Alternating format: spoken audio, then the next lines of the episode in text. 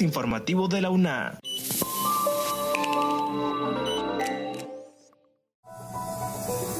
Bienvenidos a este espacio de divulgación de la Universidad Nacional Autónoma de Honduras. Les saluda Jessy Arita. En esta edición, la UNA y la Secretaría de Energía firmaron un convenio de cooperación con el objetivo de potenciar el desarrollo social y económico del país.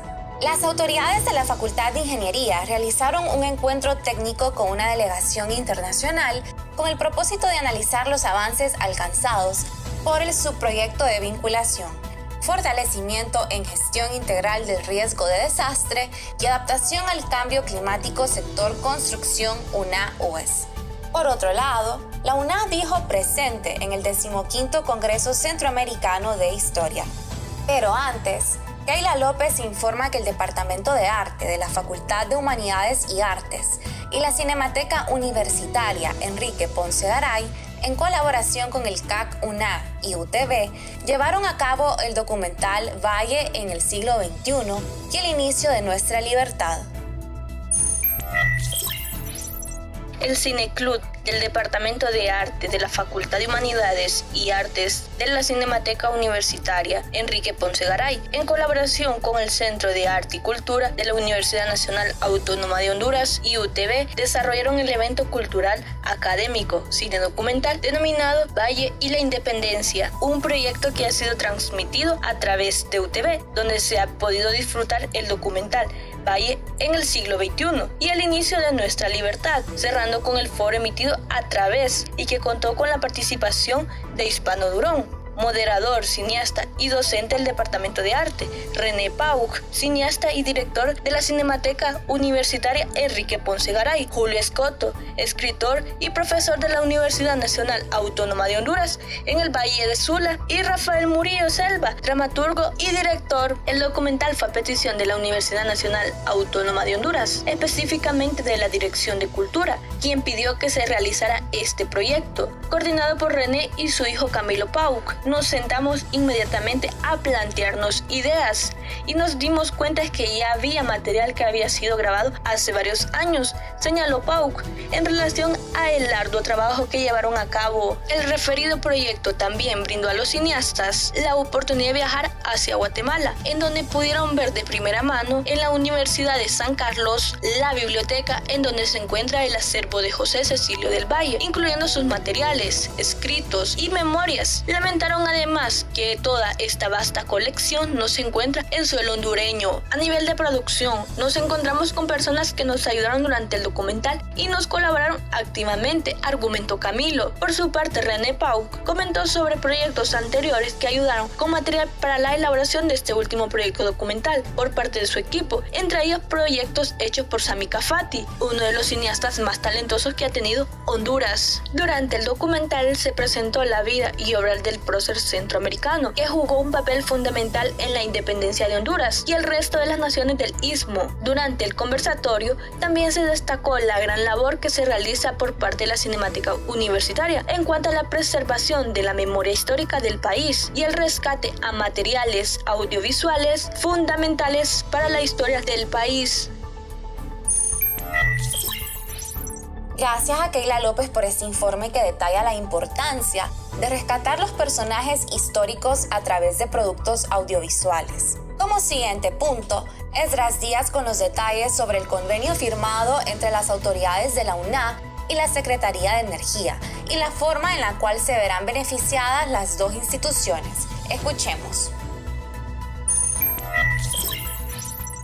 Con el propósito de potenciar el desarrollo social y económico del país mediante el fomento y la promoción de la mejora de la educación superior en materia de energía en beneficio de la sociedad, la Universidad Nacional Autónoma de Honduras y la Secretaría de Energía suscribieron un convenio marco de colaboración.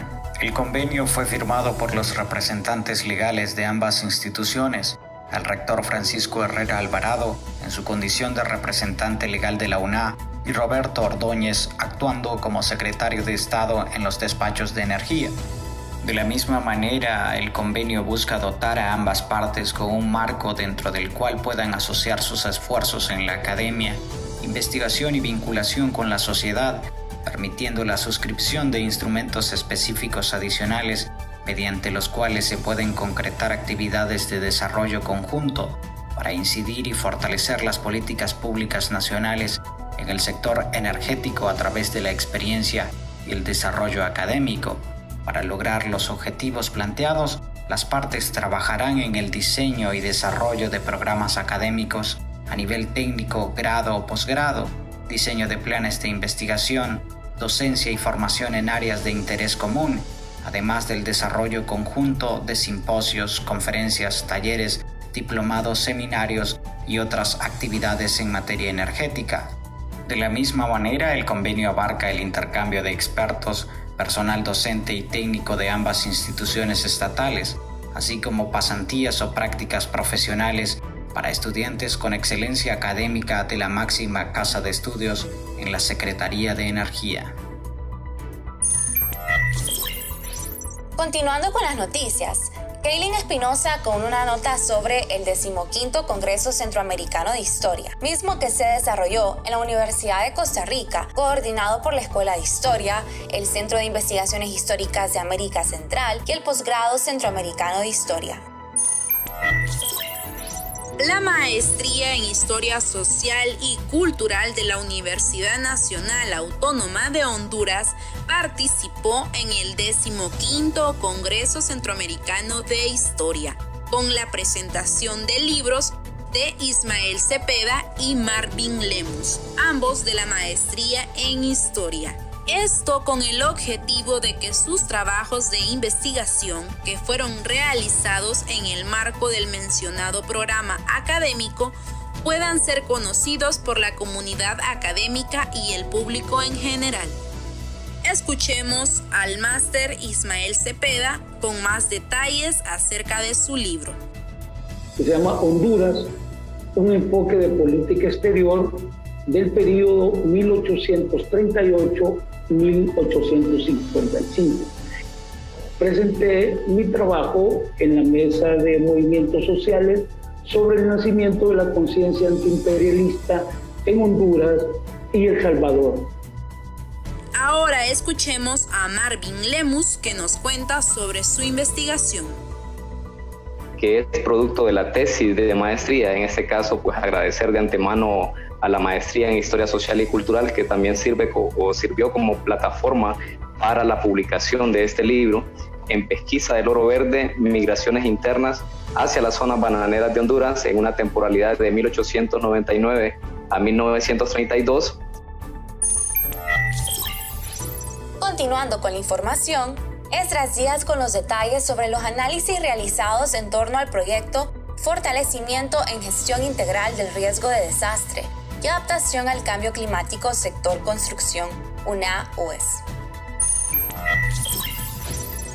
Con el propósito de analizar los avances alcanzados por el subproyecto de vinculación, fortalecimiento en gestión integral de riesgo de desastre y adaptación al cambio climático, las máximas autoridades de la Facultad de Ingeniería realizaron un encuentro técnico con una delegación internacional. Los miembros de la delegación la conformaban representantes del Consejo Superior Universitario Centroamericano CESUCA, el Centro de Coordinación para la Prevención de los Desastres en América Central y República Dominicana, CEPREDENAC, y otras importantes instituciones que para nosotros es muy importante. Es un proyecto que se ha venido desarrollando en la universidad, que tiene muchos componentes y entre uno de los componentes que tienen mayor impacto es el proceso de transversalización de los conocimientos de, gestión integral de riesgo y desastres y adaptación al cambio climático a lo que es el, componente educativo de la civil.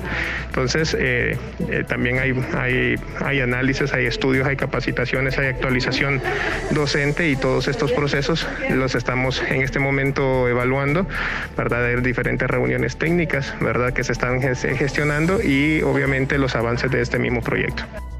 Dijo Joaquín Gross, representante de esa facultad. Por su parte, David Gutiérrez, profesor e investigador de la UNA, detalló que este subproyecto es coordinado por el Departamento de Ingeniería Civil, que cuenta con tres componentes básicos, el componente de enseñanza y aprendizaje, que consta de una serie de capacitaciones, argumentó. Eh, tiene tres componentes básicos. Eh, uno es la incorporación en la carrera eh, de estos temas y el desarrollo de un programa especializado. está también el componente de investigación y mm, vinculación que tiene temática en amenaza sísmica, eh, estudio de materiales como la, la mampostería, eh, estudios en deslizamientos y, e inundaciones y foros de intercambio de, de experiencias y conocimientos con eh, la comunidad universitaria y profesionales. Y finalmente tiene la componente de enseñanza-aprendizaje, que es el desarrollo de capacitaciones tanto para docentes y, estudiantes. Como último punto, Kaylin Espinosa con una interesante nota sobre la voz. Y es que, hablando de forma general, la voz se puede dividir en un complejo sistema compuesto de pulmones, cuerdas vocales, articuladores, boca, y es un elemento tan distintivo de los humanos. La voz se constituye como el principal medio de comunicación humana, ya que permite que las personas expresen pensamientos y emociones, es decir, que propicia estar en contacto con los otros y de esta forma crear relaciones interpersonales. El 16 de abril de cada año se celebra el Día Mundial de la Voz, el cual fue decretado por la Federación de Sociedades de Otorrinolaringología, con el objetivo de crear conciencia sobre la importancia que tiene la voz, así como los cuidados que se deben de tener para evitar problemas relacionados con las cuerdas vocales. La voz representa un mecanismo de comunicación interpersonal o un instrumento de trabajo para muchos profesionistas, como cantantes, locutores, maestros y otros. Además, es un medio de expresión estética que es parte de la personalidad y de la identificación propia de cada individuo. Escuchemos a la doctora Mercedes Martínez, médico especialista en fonoaudiología, que nos brinda algunos detalles sobre los cuidados a tener. Si padece de cuestiones alérgicas, pues cuidarse, para cuidarse de las alergias, evitar lo que provoca alergias, que es cambio de clima, eh, alergenos, pues polen, polvo, etc. Si padece reflujo, pues cuidarse del reflujo, ¿verdad? Claro, eh, dieta, evitar cosas que irriten el estómago, acostarse dos o tres horas después de cenar y comer cosas que no molesten eh, las cuerdas vocales. Y en caso de usar mucho la voz, pues tener tiempo de descanso de voz. No hablar continuamente, sino descansar por periodos cortos la voz. Eso es muy importante. Les agradecemos a ustedes por escuchar este podcast. Recuerden mantener las medidas de bioseguridad y actuar con responsabilidad ante la pandemia del COVID-19. Encuéntranos en las plataformas de Anchor y Spotify. Se despide Jessy Arita. Hasta la próxima.